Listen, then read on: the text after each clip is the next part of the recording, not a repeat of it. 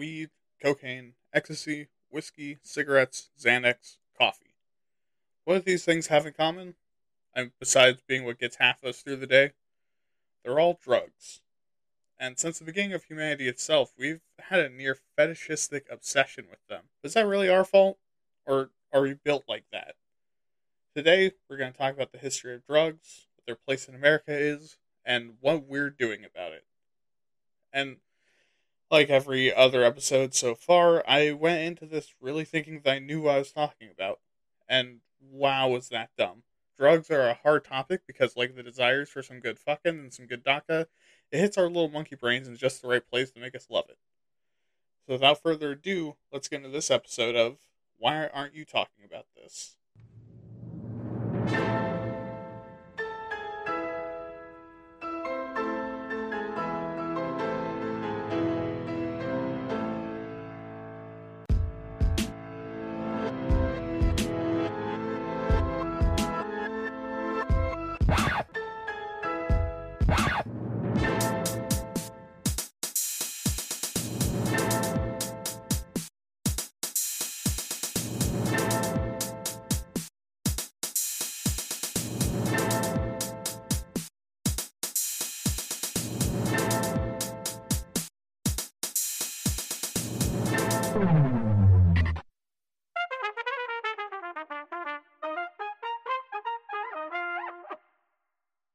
Hello everyone, and welcome to Why Aren't You Talking About This?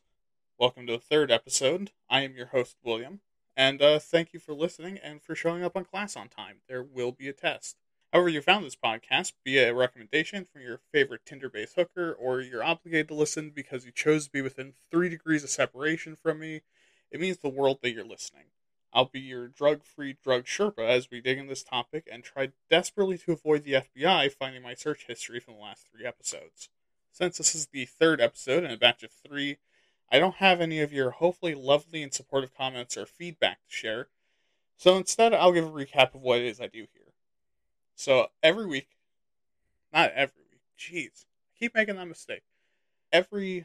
other week, I'll be picking a contemporary political, social, or economic topic as either really divisive or misunderstood. Then I'll present to you some of the history information I found on it, some general opinions and beliefs around it, and then I'll tell you what I think. Because we all know that's what you want to hear. What a stranger on the internet thinks about drugs. Also, since we're going to be covering a lot about drugs, if you're a recovering addict and hearing about your drug of choice would fuck you up, please don't listen. There'll be more stuff in a few weeks, and there's an episode of Way Tad Nerd that you can listen to in the meantime. Take care of yourself, sexy.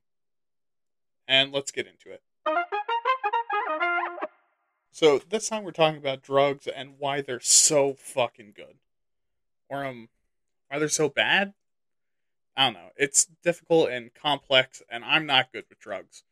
The only drugs I've ever taken that weren't a prescription or because I needed them is weed and alcohol. And because your boy's on antidepressants and broke, I haven't been able to do either in a while. So, like, getting laid and being a manly man with a big fucking gun, I don't have the experience to be the voice of authority about what drugs are like. So, take that with a grain of salt if you don't want to listen to someone tell you about drugs, unless they've done more crack than a butthole can hold, while crossfade out of their mind on more weed than an overgrown lawn, and enough vodka to drown a horse. I'm not that cool. I'm just have a podcast and pretend women like me cool. And before I keep roasting myself as a shield against my own insecurities, and to deflect your very reasonable constructive criticism, let's talk about drugs in a more general sense. What are they, and how they work? Well, children, drugs are, according to the dictionary, a medicine or other substance which has a physiological effect when ingested or otherwise introduced into the body, which, if you check the list of things I include, could include just about anything that enters your body. For example, if you were to gulp down some dick, assuming that you're into that, that would have a physiological effect on your body and a psychological effect on everyone else in the Denny's. But we wouldn't really call that a drug. And look, I'm being obtuse intentionally. Really, it means a chemical into the body that is then absorbed and metabolized, not sloppy toppy, the third most likely breakfast place to end up at 2 in the morning. But according to U.S. law, a drug is any articles that are intended for use in the diagnosis, cure, mitigation, treatment, or prevention of disease in humans or animals, and any articles other than food, water, or oxygen that are intended to affect the mental or body functions of humans or animals. Which again, it's really easy to be obtuse about, but that's really it. If you put your mind to it for long enough, I'm sure there's tens of thousands of things you can think of that would count as drugs by these definitions. But how do they work?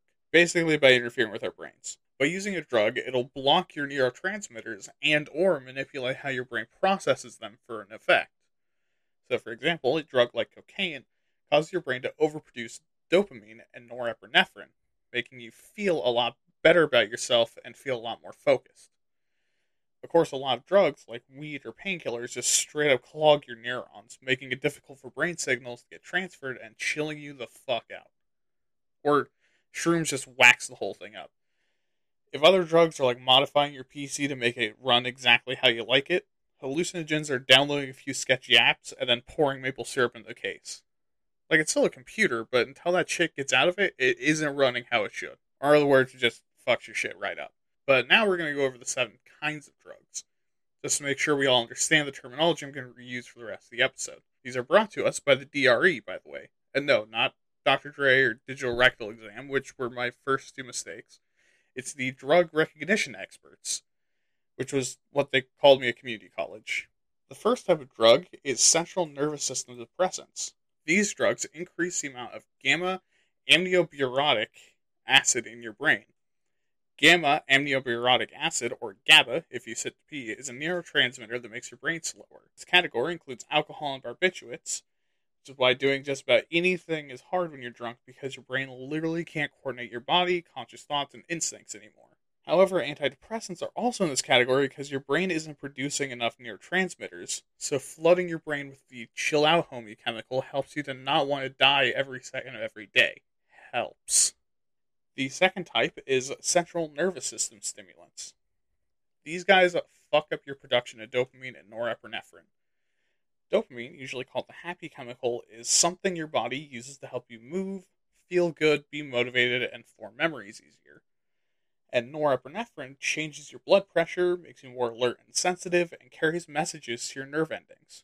So when these 2 get together and start a brainwave, you feel really fucking good. Your heart starts pumping, your lungs wheezing, your balls tingling, your eyes dilate, and you start to unironically like electronic music. Drugs that do this are ones like cocaine, meth, and nicotine. The biggest meds used are amphetamines, which are used for ADHD and appetite suppression. And also, caffeine is one of these. Next are hallucinogens. These crazy sons of bitches go into your serotonin receptors and start fucking up the furniture. This causes your brain to overload on serotonin, since serotonin comes home from a boring day at the office to see people doesn't know doing doggy on his couch, using a table leg as a paddle, and decides not to call the police and instead jumps in. And if this happens enough, since serotonin affects how you perceive reality, everything starts going real wacky, since your brain can't figure out what's reality and what's a dream, what's an actual dick or just someone's weird elbow. Your entire perception of reality just goes absolutely nutters. While there aren't medications yet, there is some promise using things like LSD and shrooms to help manage trauma, which is why the hardcore B&E orgy metaphor makes sense. Sometimes you just need a B&E BDSM orgy to take the edge off. That definitely wasn't just a sloppy, dirty joke. Dissociative anesthetics, like PCP and cough medicine, which is a fucking wild difference, literally just blocks the doors to the pain receptors like a Karen wanting 30 cents knocked off the price of corn, which causes you to feel invincible in high doses, and it basically does since pain compliance doesn't work anymore and you don't stop if something hurts you, which is why some people on PCP can literally walk through a shotgun blast to the chest because their brain didn't get the memo that their entire fucking ribcage snapped open like a Kit Kat bar.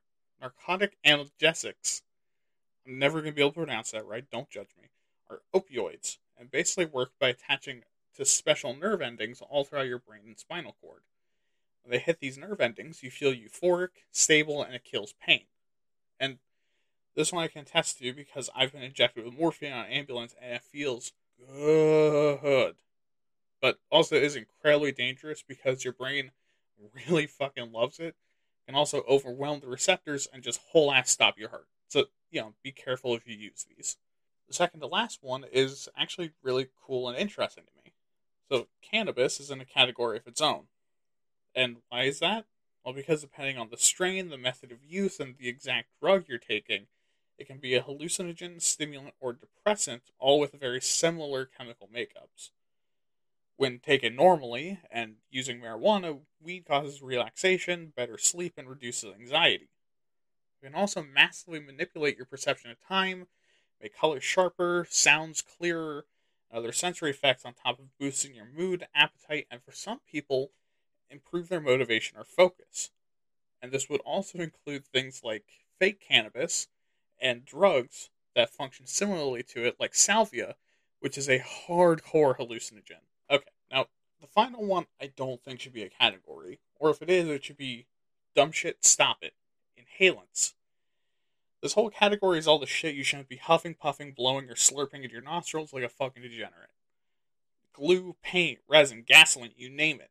The reason why this stuff feels good and makes you all kooky is because your brain is in panic mode because you're breathing in literal poison. Your brain doesn't understand what the fuck is happening. It's just throwing shit in your sensory circuits and motor cortex, hoping you stop being so fucking dumb. So don't do inhalants. So now we're going to move on to some drug statistics. First, we're going to go over the number of users. Again, to get some context on drugs and drug use. So the first listing is the number of users in the US, while the second is a survey done amongst worldwide drug users. First in the US is caffeine, with approximately 263.6 million users. Second is alcohol at 139.8 million users. Tobacco at 58.8 million. Weed at 2.9 million. Prescription stimulants also at 2.9 million, meth at 2.2 million, prescription painkillers at 1.9 million, heroin at 957,000, cocaine at 638,000, and finally, prescription sedatives at 319,000. Which was both really surprising for me to find out where different drugs rank, especially in comparison to how used they are in fear tactics and how often they're reported. And granted, while things like meth and heroin are fairly dangerous drugs, and those numbers are really fucking bad for just over 3 million users, with how much the news talks about it, you'd expect higher numbers, right? Oh, and by the way, alcohol is absolutely a drug. Don't even argue me on this. I will reply to your email with a picture of a syphilitic dick. Not my own. I'll use Google, but, you know. Also, I don't have a syphilitic dick. Now for drugs worldwide. The survey used here has a base of 115,000 respondents, meant to represent a global figure. So rather than numbers, it's percentages. So number one was caffeine at 90%. Number two was alcohol at 86.3%. Weed at number three was 60%.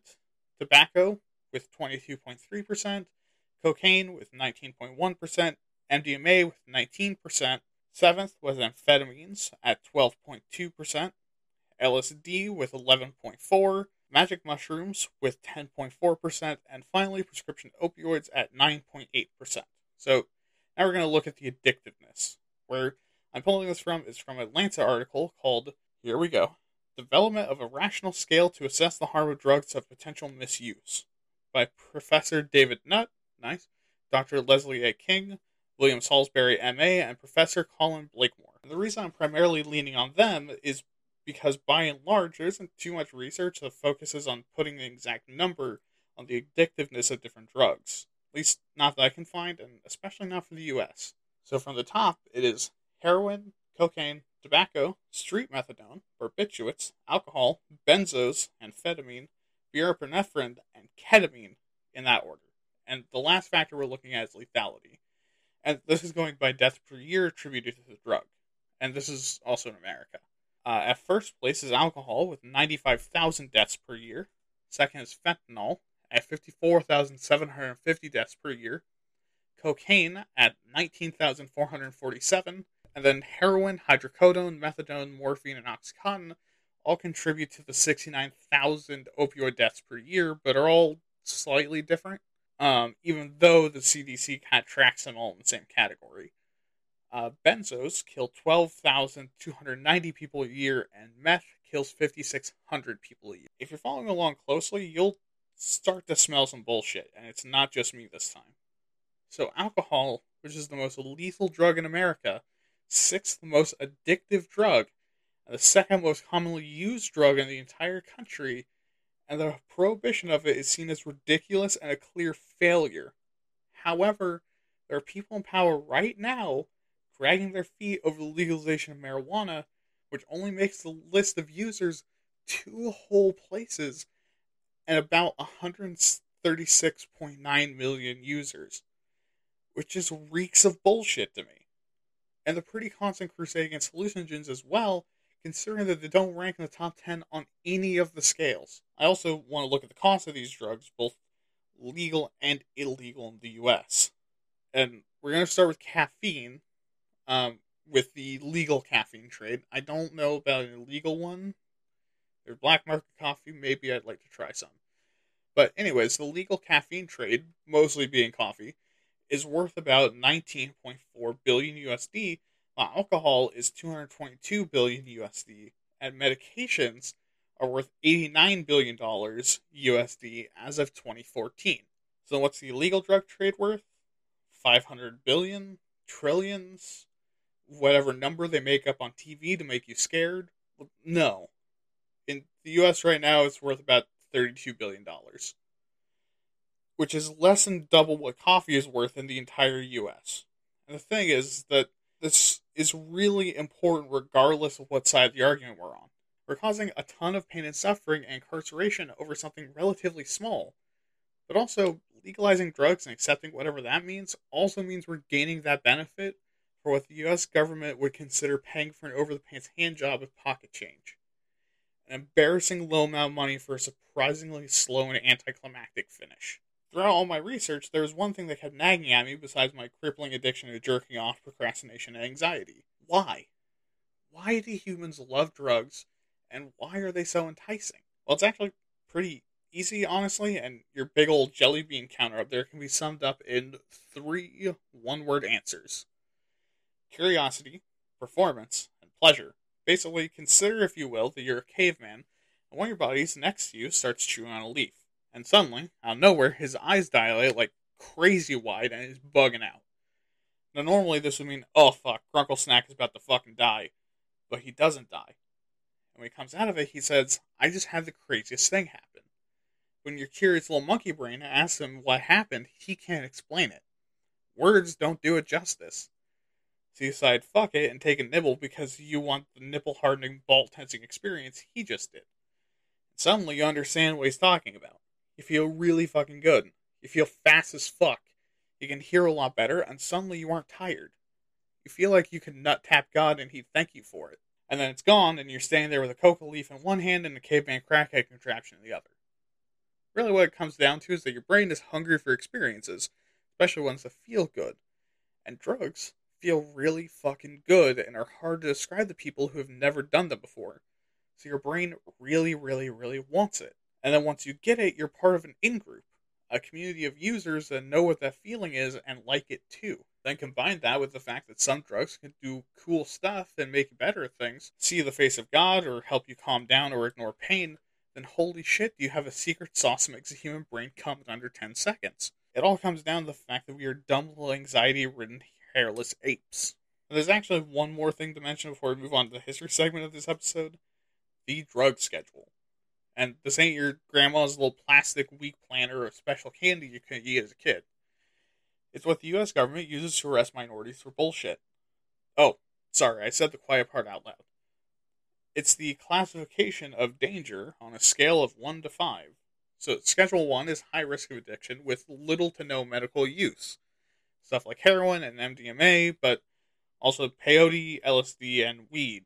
So, you know, not a perfect system. Schedule 2 are very dangerous drugs that have a high risk of being abused and are likely to kill their user eventually. This is stuff like meth and crack, which makes sense, but also they include fentanyl. Think about that. Schedule 3 are all the drugs that have a risk of some kind of addiction or physical dependence happening. This would include stuff like steroids and ketamine. Schedule 4 are drugs that are low risk, stuff like Xanax and Valium. The stuff that's notorious for never being abused, especially not by incredibly successful rap artists. Schedule 5 drugs are ones that are mostly considered safe with low likelihood dependency, like cold medicine and the stuff they let children eat. this schedule system, as you can probably tell by the fact that ketamine, meth, and fucking Valium are all considered less harmful than weed, is broken and probably has some racist or at least political agenda tied to it. And you'll see that in the history section, so let's go. And we start 200 million years ago. Buckle in, this is going to be a long timeline. Okay, just kidding. I bring this up because it's believed that the taste for drugs evolved before we existed, with both ape ancestors able to metabolize alcohol and other naturally occurring drugs. It's believed we co-evolved with a lot of these plants. And why? Well, the best guess researchers can come up with is that social animals like us use drugs as a bonding experience, and the plants like it because the dirty little pervs can cover us in pollen, and they have a vor fetish. I'm kidding about one of those, it's up to you to decide which is. Where we actually start are two very slim dates from a very long time ago. The fourth is 40,000 BC, where the concept of both war and hammers were a pipe dream at best. Around this time is the first evidence that Aboriginals in Australia were smoking something similar to tobacco. This is accurate, that means humans doing drugs about 10 times older than the concept of land ownership. Similarly, probably just as old are the uses of drugs. Just about every known culture in the world, drugs are used for ceremonial and religious purposes, as entertainment, and for curative powers. Most of this general world timeline is going to be focused primarily around alcohol, seeing as the story of drugs is kind of just going through human history and saying, yep, someone was fucked up while that happened. So we're going to focus mainly on drinking. And the first evidence of intentionally making alcohol comes from either 11,000 BC in Israel or 7,000 BC from the Henan province of China. In both of these cases, scientists found trace elements of alcohol in clay vessels or rocks with divots in them. This makes the creation of alcohol officially old as shit, and anywhere between 3 to 7,000 years older than society itself. But really solid evidence comes from Georgia, the European one, not the American one, about 6,000 BC, which is still old as shit. Only about 1,000 years later do we have solid evidence of the use of tobacco in the Americas. But by 3400 BC, there's the evidence of opium in Egypt and Mesopotamia as a medicine and as something to do. Because if you didn't know it before, unless you're really poor, really powerful, life is boring as fuck for the most part back then.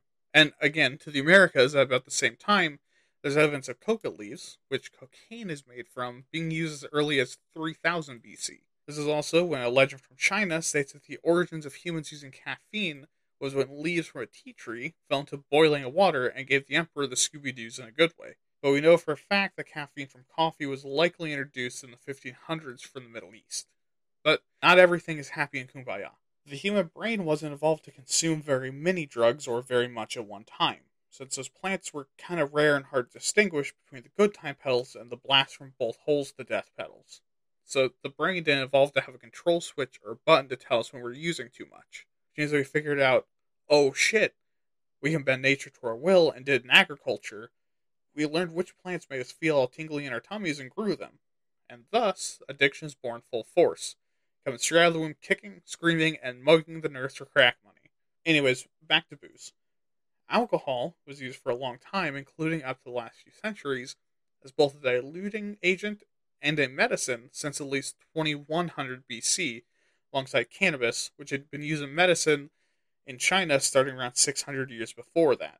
Alcohol was a diluent because in areas where there were disease or polluted water, the alcohol would help to kill microbes. So you'd add wine or beer, most of the alcohol that exists until the 80s, to make water safer. But unlike what some people will tell you, people didn't walk around drunk all the time. Rather, this was a strategy you'd employ when half the village was shitting and pissing and puking all over the place, since there was probably something in the water. In some truly massive metropolises, this would be used more commonly, like when the River Thames would do its bi-weekly give everyone dysentery it's now famous for. Alright, now we're going to be a little less meandery, since there's some really clear stuff that starts happening. So, beginning in the late Middle Ages, around the 1500s, humanity started to realize, maybe all this drinking and drugs isn't a great thing to promote. And the narrative in Europe shifted from booze is God's glorious love sauce raining from heaven to a more neutral stance that overdrinking and drunkenness counts as the sin of gluttony. However, around the same time, spirits were invented. Spirits are high-proof alcohols made by distilling, and because they were so goddamn strong, they were initially meant only as medicine. But in Britain, after Parliament passed a law meant to encourage people to produce them with grain alcohols, spirits very quickly became a drink because there's way too fucking much of it to lie about it being a medical thing anymore. People don't make enough medicine to drown a village in. They make literally 3 vials and sell them at $2,400 like a true American capitalist, like those big pharma assholes that I really wish ever had to live with the consequences of their actions. Yeah, I miss the days that we could just storm their house with pitchforks and eat their fucking liver, then charge them $4.5 million to not die every day of their fucking lives. Anyways, alcohol, over the next few centuries, slowly slipped closer and closer to being Satan's taint drippings, and a lot of people in the West very quickly decided, fuck this shit. In the 20th century, the West did a whole lot of prohibitioning and moralizing about it.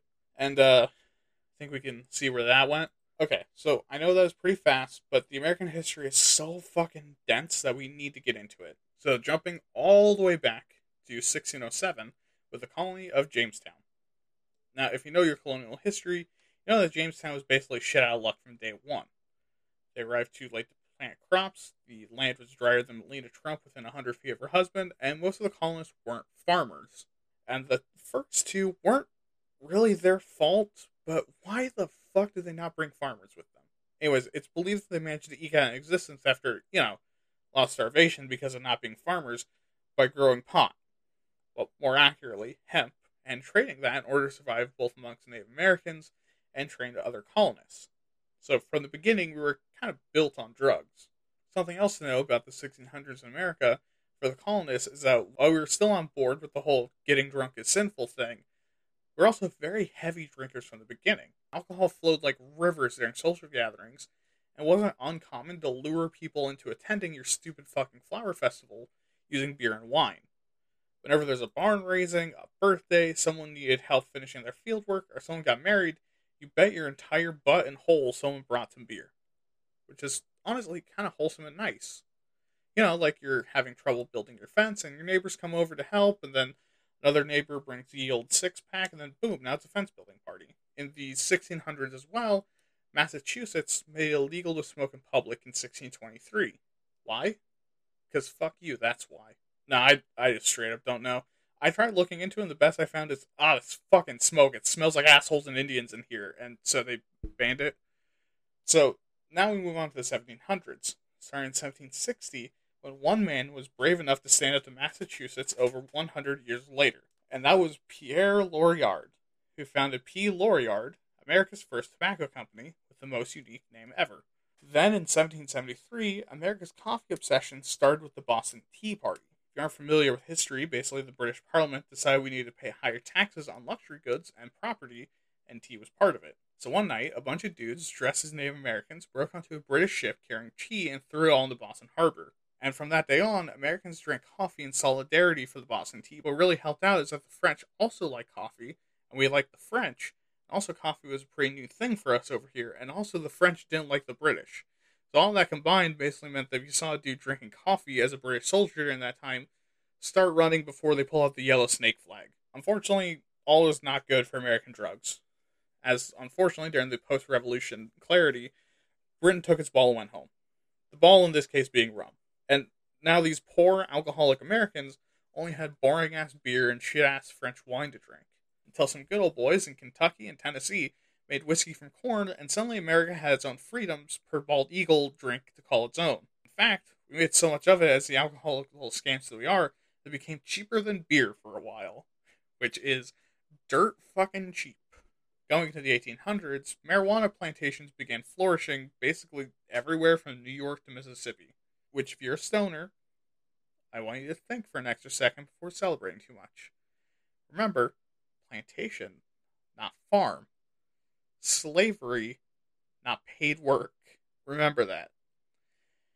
By 1830, alcohol became such a common thing that the aftermath of alcohol, a person over the age of 15 would drink a year, and gin alone was about 7 gallons. I want you to really imagine that. Several million people, 15 years and older, drinking 7 gallons of gin, just gin, in 1 year. Bonkers. But then, as we silly little Americans often do, we did a full 180, and by 1835, about 12% of Americans swear off drinking entirely. And, of course, this didn't happen in a vacuum. Instead, for a few decades, a temperance movement had been bubbling up, and alcohol itself was being villainized as a foreign influence that took over good men and made them animals. And this eventually led to the big bad of this arc of the American drug history anime, Massachusetts, to ban the sale of hard liquor by 1838. But, unfortunately for them, all this meant is that sometimes when you bought something, you also got a free drink with it. Then in 1849, opium comes to America big time as we quote-unquote invite a lot of Chinese immigrants to work on railroads on the West Coast. Obviously, as people with hard labor jobs who had experience with a fuckload of pain, opium was a fairly good remedy. And as they shared it with their Anglo co-workers, opium spread. The next year, about half of all Americans had sworn off drinking entirely, and marijuana had become a common drug for medical purposes. Meaning that in 1850, you could be smoking a fat rip from your opium pipe, take a swig of coffee, and quickly puff down some medical marijuana, and you wouldn't be considered a no-good rebel until you asked for whiskey without water. Wild times to be alive, man. But then by 1864, just in time for the Civil War, coffee becomes massively popular as the Arbuckle Company begins to develop and sell pre-roasted coffee grounds. And no, not that Arbuckle. Making it a lot easier to prepare. And somehow, with more than half of all soldiers being completely sober, the Civil War happens. During the war, morphine is developed and used as one of the strongest medical painkillers available at the time. But, unfortunately, causes a population of about 400,000 morphine addicts. Meanwhile, Folgers, House, and Hill Brothers Coffee are all formed.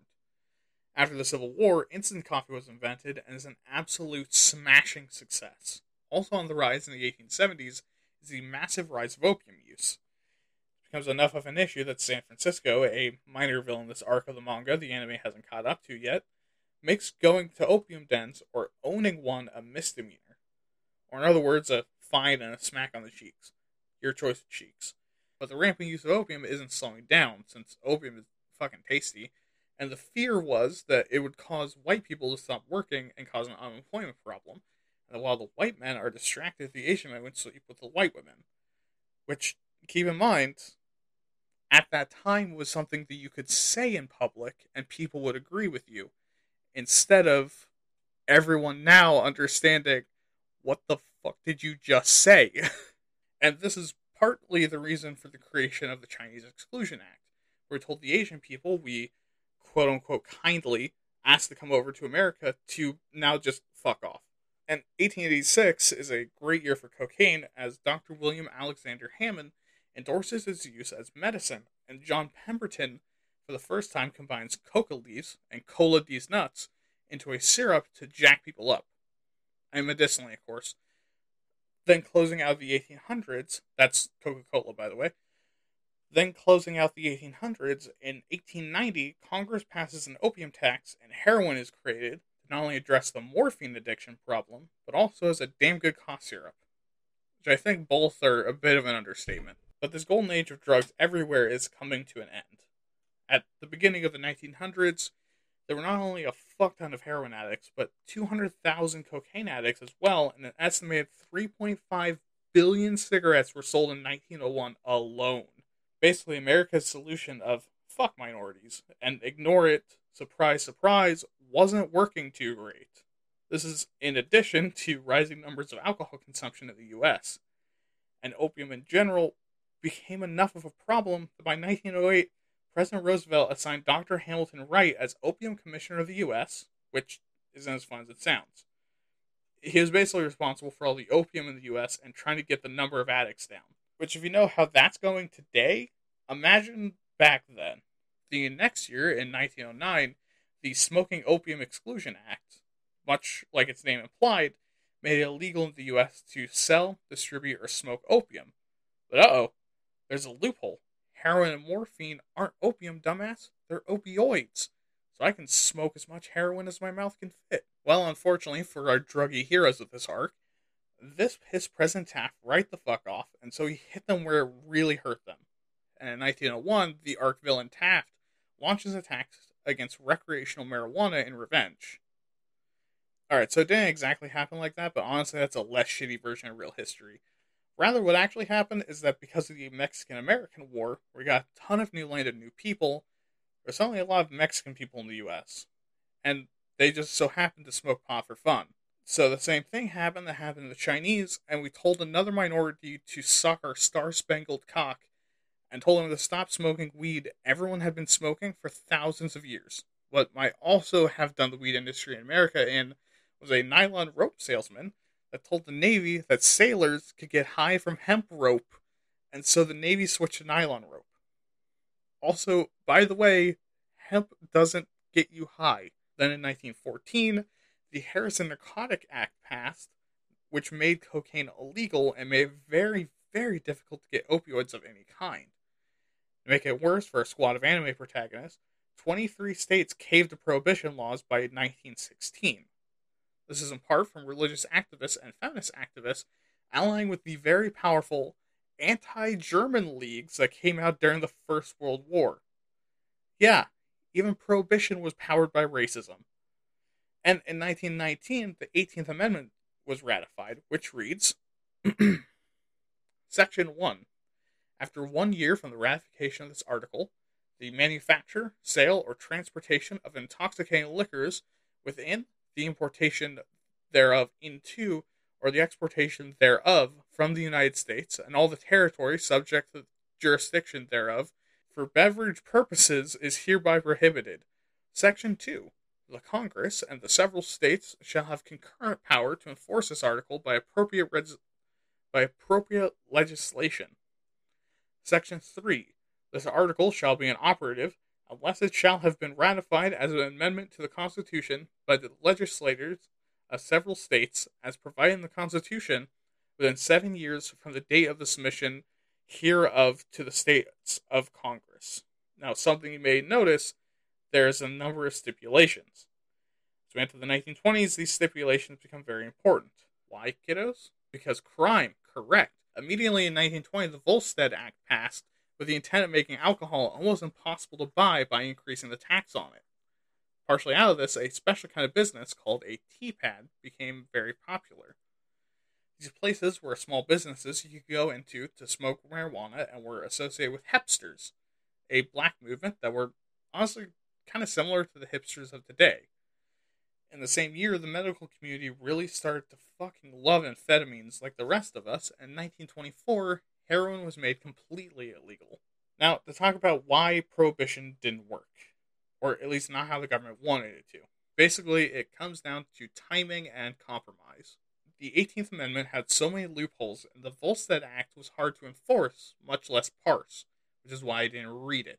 And on top of that, you may have heard of a little something called the Great Depression, which really makes it a lot harder for cops and lawmakers to care about alcohol smuggling, much less have the resources to do something about it. And also, unlike other drugs, isn't really that hard to make drinkable alcohol, and some industries like the medical and automotive industries need alcohol in general to function. So it's still kind of easy to get your hands on it, because if you knew how to make it, you could make alcohol at home, and you didn't even need to be that smart. Then by 1930, there were over 500 teapads in New York City alone, making them both fairly common and quite popular. Which is understandable how fucking shit everything was constantly because of poverty and gangsters and racism, and also the PTSD from World War I and heroin and everything. Also in 1930, Benzedrine hits the shelves, and holy shit, that people love that tasty stuff. Realizing too late that making drinking illegal won't stop people from drinking, the 18th Amendment is overturned by the 21st Amendment in 1933, which reads... Section 1. The 18th Article of Amendment to the Constitution of the United States is hereby repealed. Section 2. The transportation or importation into any state, territory, or possession of the United States for delivery or use therein of intoxicating liquors in violation of the law thereof is hereby prohibited. So basically, it's illegal for it to be transported across state lines. We also can't be arrested for sipping whiskey to forget all the traumatic shit happening literally every 2 seconds. If you thought things were looking up, you'd be fucking wrong, buckaroo. Because in 1937, marijuana was made illegal through the Marijuana Tax Act, because black people, Mexican people, and poor people really liked it.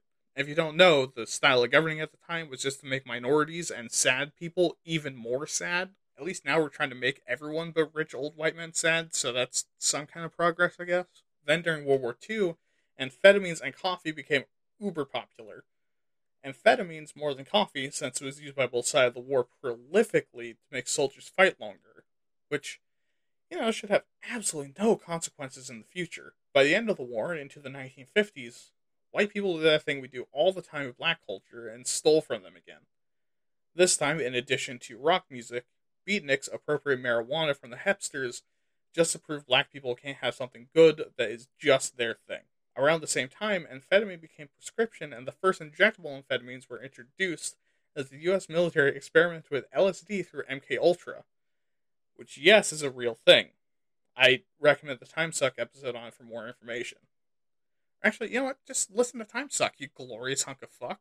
Anyways, following this, but not likely because of this, through the mid-1950s, there was increasing restriction on marijuana and increased sentencing for using it. Going to the 1960s, marijuana was introduced in white suburbia, which really pissed off the meth dealers in white coats at the pharmacy. And there's a new arc where we bring back some old villains, as once again, San Francisco comes in the story in 1962 to crack down on amphetamine production and prescription, forcing labs producing it to go underground.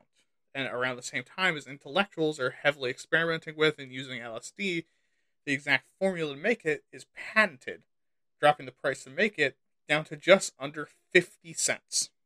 For context, for a good hit nowadays, it costs about $20. Adjusting for inflation, the good shit back then cost the same amount that the poor quality LSD costs now. And all you had to do to get it for free was either be a pretty college girl, or be at any college with a psychology department and a chill professor, otherwise known as going to college. And in 1964, the Surgeon General made an announcement that the tobacco industry had known for decades, saying, hey, stop breathing that shit in. Cigarette smoke actually isn't good for you. And also, fellas, doesn't it sound kind of gay to suck on a long, thin rod habitually? I made up the last one, but the energy is kind of the same.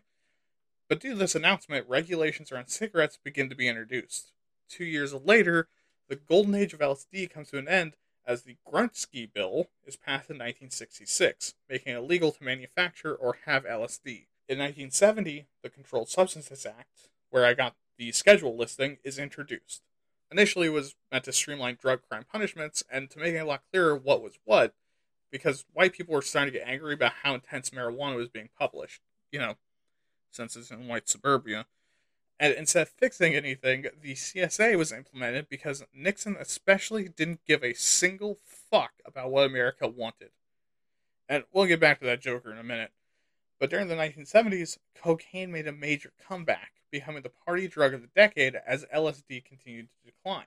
Unfortunately, the people of the 70s didn't learn the lesson from opium or cigarettes and saw cocaine as a harmless, non-addictive drug that you could basically just use whenever for whatever with no consequences. And in 1971, the National Institute on Alcohol Abuse and Alcoholism was funded to study the effects and addictiveness of alcohol. In the same year, coffee receives a massive revitalization and changes completely forever. While before, most coffee was made and drunk black as tar and strained through the sweatiest boot you could peel from a homeless Korean vet, Starbucks enters the game and stirs shit up. Suddenly, coffee isn't the quickest way to get some caffeine into your fat fucking cheeks. Now it's an art form, and something to actually enjoy. And going back to Nixon, we have the year that he declared the war on drugs. I'm sure you've heard the quote. I'm going to read it again. Almost 20 years later, John Elrickman, I'm not going to bother pronouncing his name right, would say the following about the war on drugs. You know what the war on drugs is really about? The Nixon campaign in 1968 and the Nixon White House after that had two enemies, the anti-war left and black people. You understand what I'm saying? We knew we couldn't make it illegal to be either against the war or black, but by getting the public to associate the hippies with marijuana and the blacks with heroin and criminalizing both heavily, we could disrupt those communities. We could arrest their leaders, raid their homes, break up their meetings, and vilify them night after night on the evening news. Did we know we were lying about the drugs? Of course we did.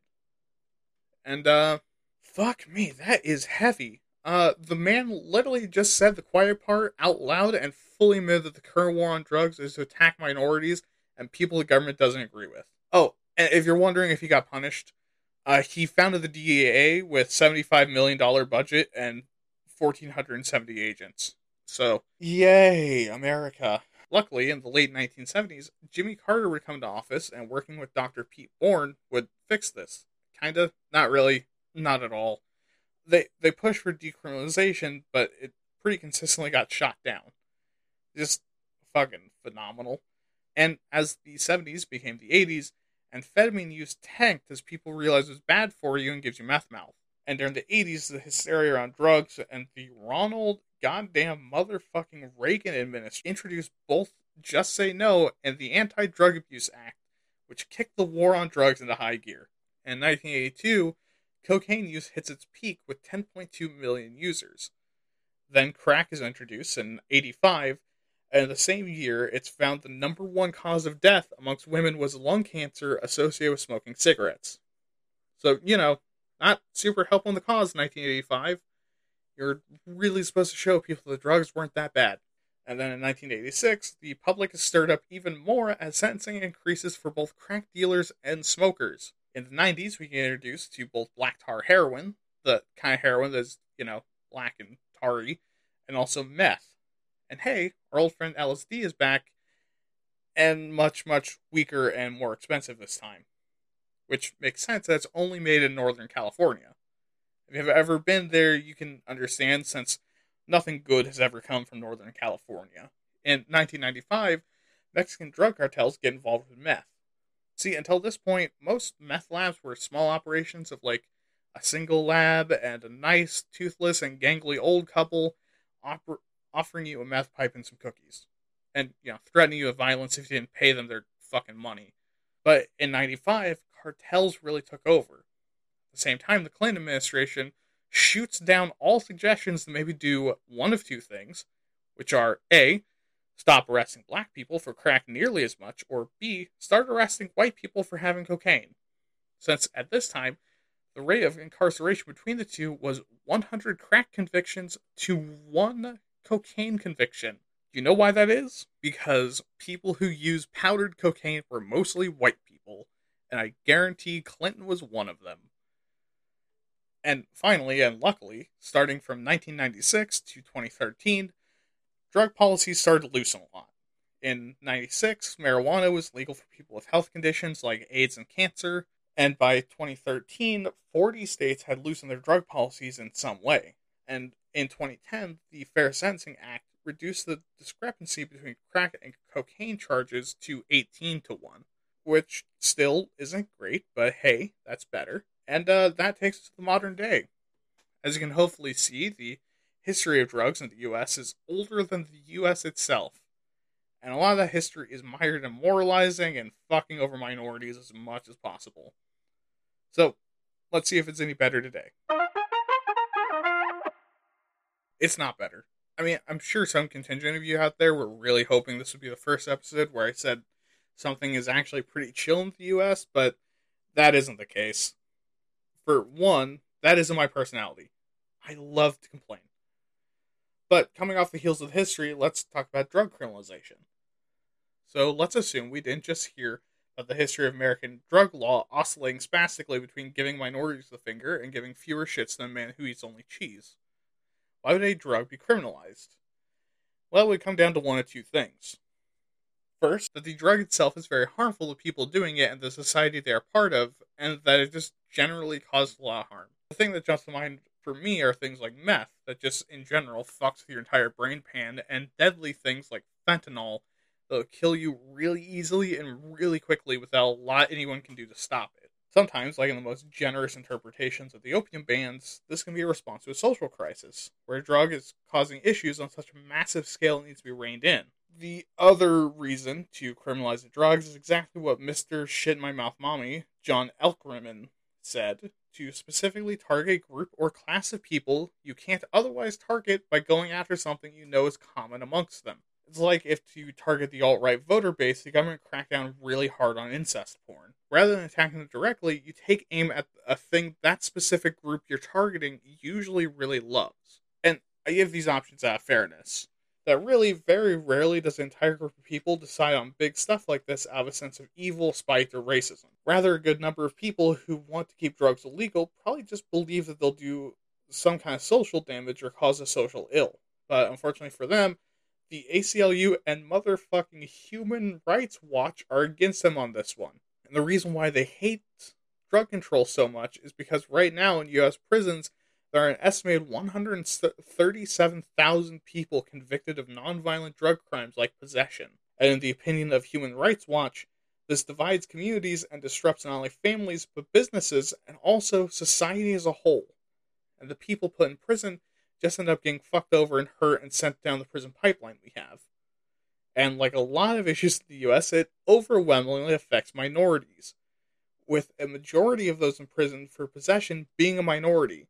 Which, if you didn't know, is probably why the ACLU fucking hates it. And here's another fucky thing. 1 in 9 crimes in America are drug-related, including possession, and someone is arrested for it every 25 seconds. And for fuck's sake, that's 10 times going from limp dick to nutting. Or 25 times going through all stages of grief, realizing nothing matters and everything is awful and I'm never going to make anything of myself. But seriously, that's a lot of arrests. And with only 137,000 people in actual prison for it, why the fuck are we even bothering? That's such a low success rate. And the other thing about drug criminalization is the sentence length. The minimum a judge has to hand to someone charged with possession is at least 20 months if you're lucky. But federally, it is 81 months. For statutory rape, the minimum is 30 months federally, and for murder, it's 144 months.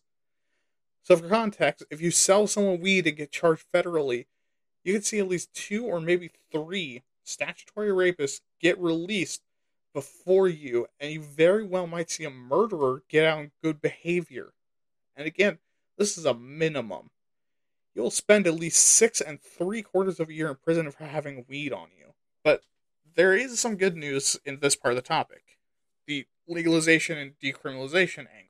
Right now, there is lower and lower stigma around drug use, with a number of politicians speaking openly about smoking weed and using other drugs.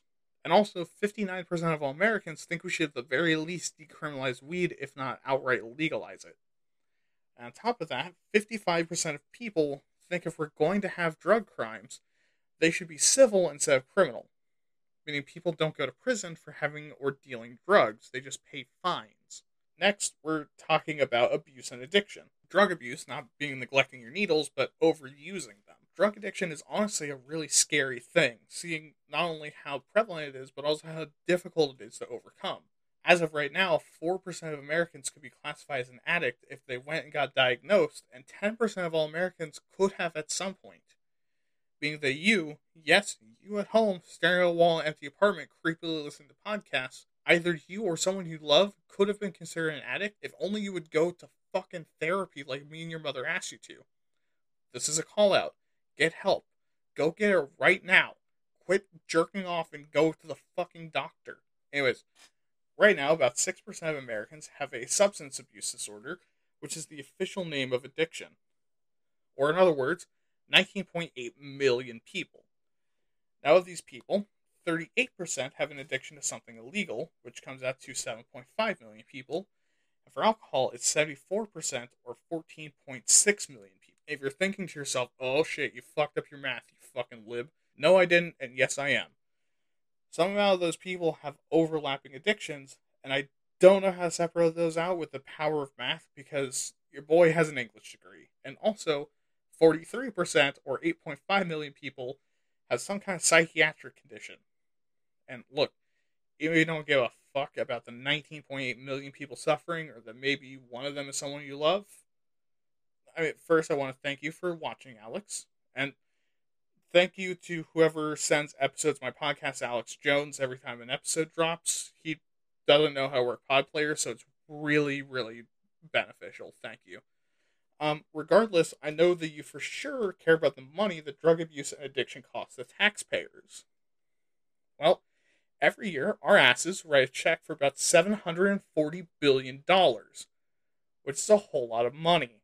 Those accounts for not only medical bills, but also drug-related law enforcement, court fees, and the cost of the house inmates. Because a lot of the time, someone who does drugs ends up behind bars because if they do illegal drugs, they'll get caught eventually.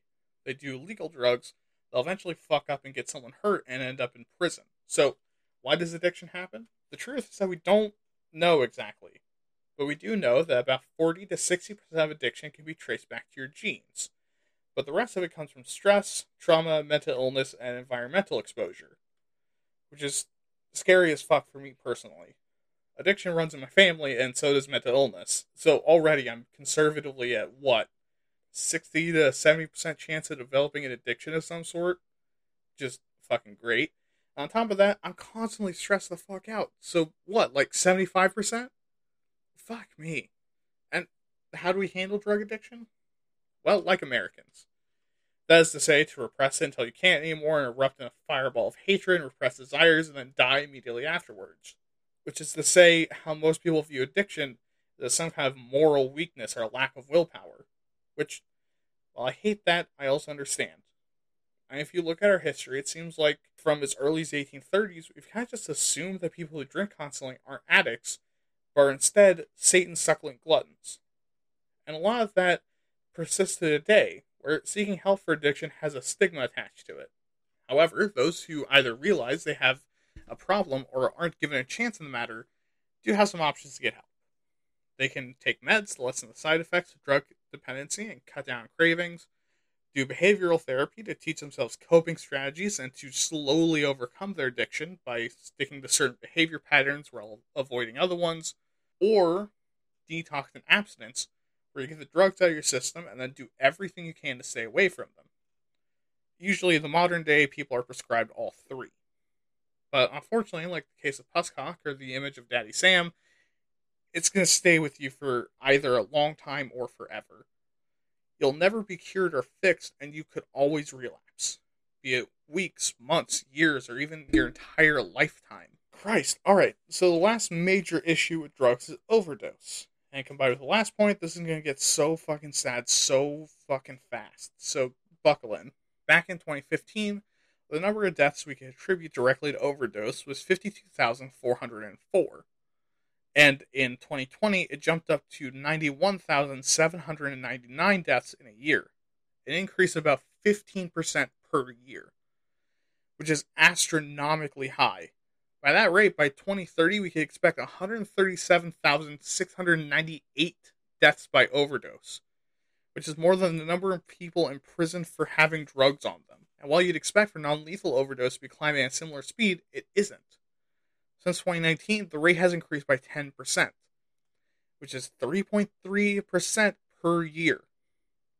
And the question is why? Why is it so high? Well, even excluding really deadly drugs, the reasons are the same. Poverty, lack of drug and mental health services, and lack of drug education. Because keep in mind, a lot of people who do drugs are struggling. Because drugs are a great method of escapism and a way to cope with life. So poor people and depressed people and people struggling in life buy it in bulk, meaning that drugs are easy to OD on and can quickly become a death sentence as someone overestimates and dies. Secondly, without drug and mental health services, the risk to overdose increases massively since you don't necessarily have the ability to quit, especially without help. Unless someone intervenes quickly, you'll probably just keep on doing more and more until eventually you fuck up and die. And, of course, is the lack of drug education. Very much like sex ed, drug ed doesn't do a whole lot to help. In most cases, they teach, don't do drugs, kids, and not how to be safe around drugs, including how to use them to not die.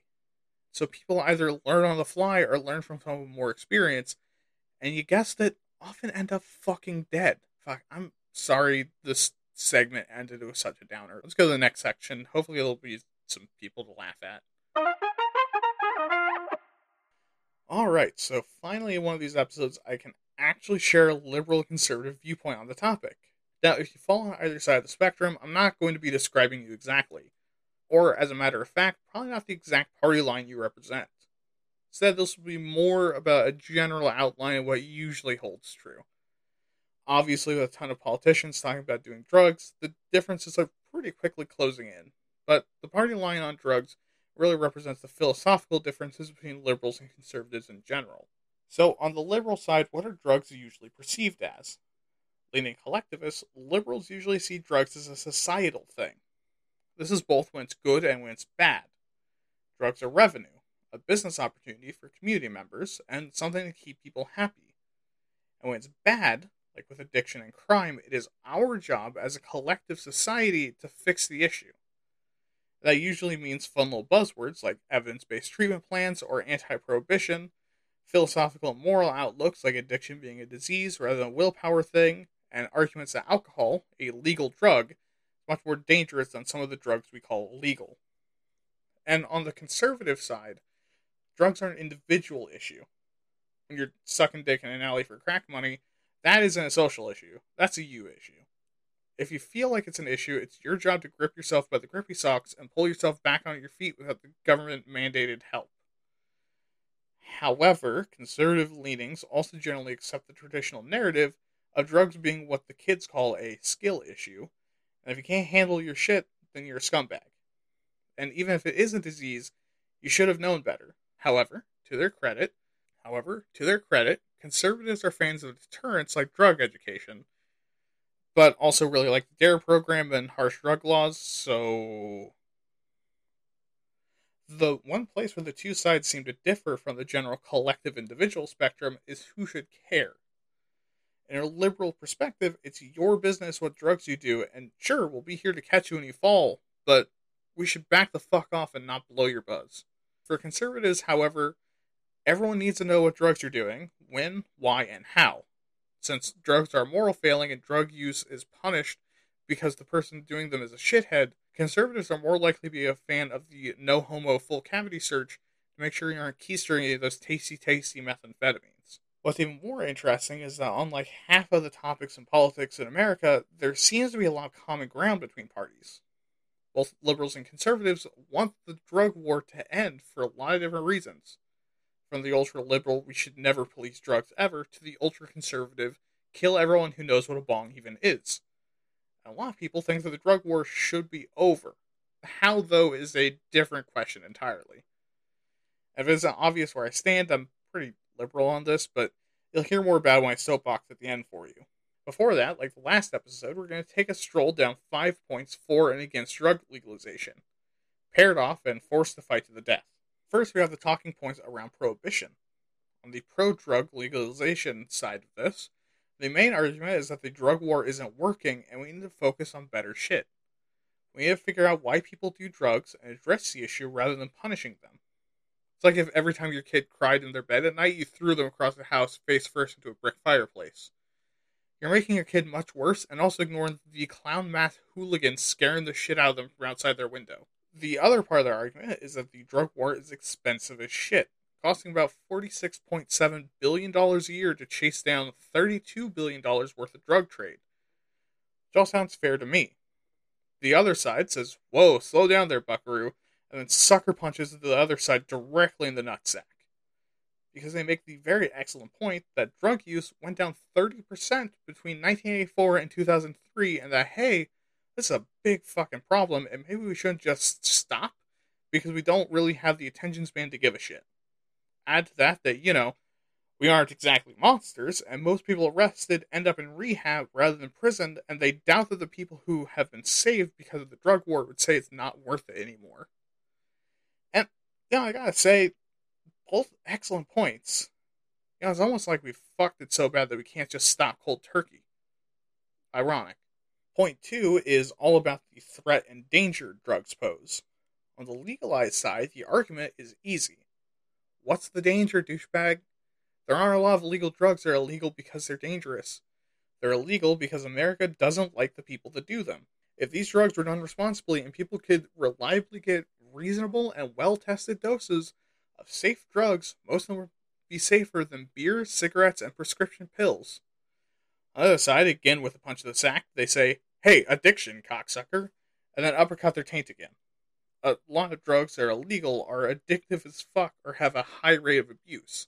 And not all of that is because we're bad at addressing problems like adults. Even if drugs were legalized, addicts would still commit crimes for money to buy drugs. And also, some people are so fucking dense they need to be arrested before they realize the rules apply to them too.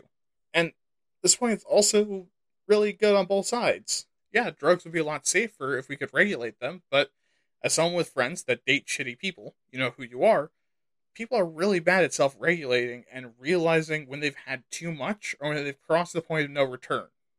Like, moving into their house or needing to smoke crack more than 12 times a day to not feel like you're dying. Point three is crime.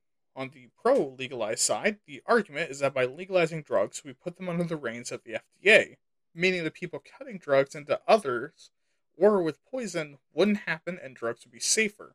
Also, that would help to put the stone cold stunner on drug cartels, make sure that people struggling with addiction aren't treated like criminals, so it's easier to get help. On top of that, cops have to do really morally dubious things to find higher level drug criminals, and undercover work is common, which is incredibly dangerous. And so is raiding a meth shed with a methed out shotgun wielding man and his Walter Tidy Whiteys. This time, not going for the dick twist, the other side asks a very important question. Who would a black market sell to now? Kids? Would they sell the unregulated shit? Or would cartels decide, fuck it, and start selling people instead? Just because something is legalized doesn't mean the criminals that do it are. And speaking of which, people can still commit crimes because they're poor, even if now it's to go to the crack dispensary instead of the dealer. And, like, at this point, man, the anti-legalized folks are starting to make a good fucking argument. Is this the prostitution episode all over again? The fourth point is all about choice. On the pro side is the argument that we don't choose to allow this, that the government took it upon themselves to enact the drug war. And also, Daddy Sam can stay off our boy holes. We don't want him to know we're out here snorting crack. If it's only hurting ourselves, why does the government or my mom give a single fuck why I stick my pee hole to feel good? Especially because alcohol is legal, and that's problematic as shit. And again, going for the slap across the broad side of the dick, the anti-legalization side puts on some lipstick poorly and says we live in a society. Which means that drug use doesn't just harm you. Harms your family, your friends, your work, the strangers you keep harassing for Xanax, Jeremy come home, your mom misses you. Also, comparing what you want to legalize to a substance that's broken more homes than babysitters and porno, started more bloodshed than peace talks, and contributed massively to suicide and murder is a bad move, champ. And finally, we have, is it even worth it? The pro-legalized side says that outlawing drugs isn't, because we make drugs in this dirty little taboo, which makes people want to try it, especially people who feel isolated are on the outside of society. And also, people do drugs to cope, not because they're dumb little psychopaths that get off to shanking high schoolers for drug money. Drug use and drug abuse aren't the same, so let's stop pretending it is. Getting kind of tired, the other side stands back up and goes, yeah, this is a medical, social, and criminal issue. Not one, all three. Because we can't pretend that if we legalize drugs, it's all kumbaya and everything is going to be okay. Because drugs are harmful and unhealthy, and people do crazy shit for them. And now, normally I'd go over the solutions here, but I don't think I'm going to come close to surprising you with them. And there's the legalized movement, there's harsher laws, the whole change the punishment to a civil issue rather than a criminal one. There isn't anything wrong here at all. Basically, the whole gambit. And honestly, I don't think it's necessary this time. And drugs are a wide topic that each drug kind of deserves its own set of solutions. And if you haven't learned it about me yet, there's no fucking way I'm doing easily 100 plus hours of research for what will be less than a single page of this whole script. So instead, I'm going to go soapbox. See you soon. So what do I think about drugs? They're fucking awesome. And fucking dangerous.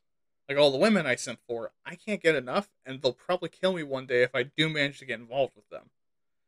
I honestly really enjoy drugs like weed and alcohol, and I'm not a prude with drugs. I think in general, people should be allowed to do whatever drugs they want as long as they can control themselves. So, what do I think is the answer? Have you ever heard of the shocker? An iron fist and a velvet glove. I know it sounds harsh, but it actually merges both sides of the argument from earlier into this one. As a person, I really value both personal freedom and personal responsibility, but also really believe in helping people and having a social safety net. So really, what I'm saying is if I had my way, we'd legalize all drugs and let people do whatever the fuck they want with them until they fuck up or show signs of addiction. And then that iron fist part where someone who sells drugs to kids or drugs that are spiked are thrown in a cell to rot, while someone who's addicted, especially to dangerous drugs, are sent to treatment even if they don't want to be. Is that authoritarian? Yes. But the problem is that we're both evolved to love drugs and not evolved to have so many of them at our fingertips. Meaning that we're going to do them, and there's no reason to criminalize that. But that doesn't mean we can let our guard down. Quite the opposite. I think that things that feel good should be experienced, but within reason. And if we do it all the time, it'll hurt us. And here's the other thing. I don't really hate most sides of the drug argument, with one exception. The fuck up they chose this side. I find that both really irresponsible and merciless. Because people deserve help, especially if they're trapped in a loop. I'll never understand the people that are morally opposed to opening treatment facilities because they think addicts deserve to suffer, but they're somehow getting one over on the system. Most cruelly, some people I've seen with this belief literally believe that the weak should just die. Which is funny, given that they're pretty major cowards in my opinion, which is, you know, a pretty big weakness. But every other argument I can at least understand. I especially now understand they were kind of built for drugs, but that they very well might kill us. Anyways, let's get you out of here. And kaboom, that is episode 3 done. A little bit of a lighter topic in some parts and darker in others, but I hope you enjoyed it anyways. Even if you didn't learn anything new, I appreciate you listening to the end. It means the world to me to have you listen. Thank you so much. As always, if you have opinions, advice on how to make the show better, hate mail, confessions of love, and really anything else you want to tell me, make sure to email me at waytadpods@gmail.com. That is waytatpods@gmail.com. And remember to check out my other podcast, Waytat Nerd, where I do basically the same thing with nerd topics like fantasy, sci-fi, role-playing games, etc., where hopefully the topics are just as interesting and you get to see the English major nerd side of me come out more often. But anyways, have a good night, don't murder, have fun, if you partake, tip your dealer. This has been Why Aren't You Talking About This? And I've been your host, William. Good night.